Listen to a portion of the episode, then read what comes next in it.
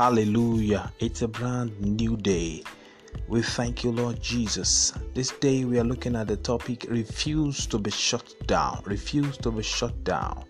I will read Mark 10:48. The text is Mark 10:48. And many charged him that he should hold his peace but he cried the more a great deal, Thou son of David, have mercy on me.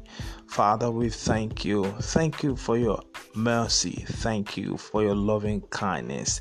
Thank you for your faithfulness. Take the glory, it is yours. In Jesus' name, amen. From the above scripture, Bartimaeus refused to remain blind. They tried to shut him down but he kept on shouting that this is the last day I will stay here begging. Jesus, the man of Galilee, is passing this way. I am not going to procrastinate. This is the last time I will be brought here or led to this place blind. I can't encounter the light of the world and then still stay blind. I am saying no to blindness. The crowd tried to shut him down, but Jesus said they should leave him alone. You know why? Jesus told them to leave him alone? Because that's why he came. He came to make the lame walk. He came to the blind so that they can see. He came to make the dumb to speak and to destroy the works of the devil.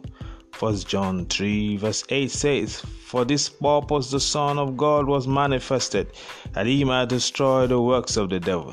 The people didn't understand. Even the disciples didn't catch that revelation. That is why they tried to shut down the blind man. But Jesus said, Bring him to me. When he came, Jesus asked him, What do you want? He said, That I may receive my sight. In other words, he said no to blindness, and he went back home with his two eyes seeing. I don't know what you are going through now, and I don't know how long you have been in that situation. But I declare to you by the authority of heaven, you are coming out. No matter how bad it is, and no matter how long it has taken you, you are coming out. Stand your ground, refuse to be shut down, and there shall be a turnaround in your life.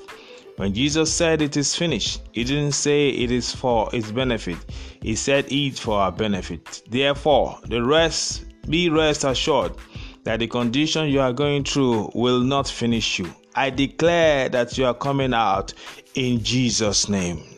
Don't be shut down. Refuse to be shut down. Declare it. Establish it. Stand your ground, and the Lord will show up for you. In Jesus' name. Amen. We must keep saying the word of God. We must de- keep declaring it. We must not keep short. Now let's declare the word of God. I am the temple of God, and the Spirit of God dwells in me. Therefore, I choose not to defile my body, because God dwells in me. I am blessed with all spiritual blessings in heavenly places in Christ. I have been chosen before the foundation of the world to be holy without blame before Him in love.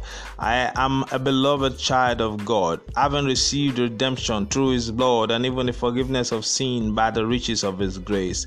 I am more than a conqueror, for greater is He that is in me than He that is in the world. I am the light of the world and the salt of the earth. The Lord crowns my year with his goodness, and my path drips with fatness. The Lord is my light and my salvation. Therefore I shall not fear. The Lord is the strength of my life. I shall not be afraid. Every day and in every way, I am getting better spiritually, physically, financially, mentally, morally, academically, psychologically, ministerially, emotionally, and in all my endeavors. I am called for a purpose. I will fulfill this purpose and I will arrive at God's ordained destiny for my life. Nothing will cut me short because in my pathway there is life, there is no death at all. I will make a formidable impact in my world for the kingdom. This is my day, this is my week, this is my month, this is my season, and this is my year of all grace. And grace is speaking in every area of my life.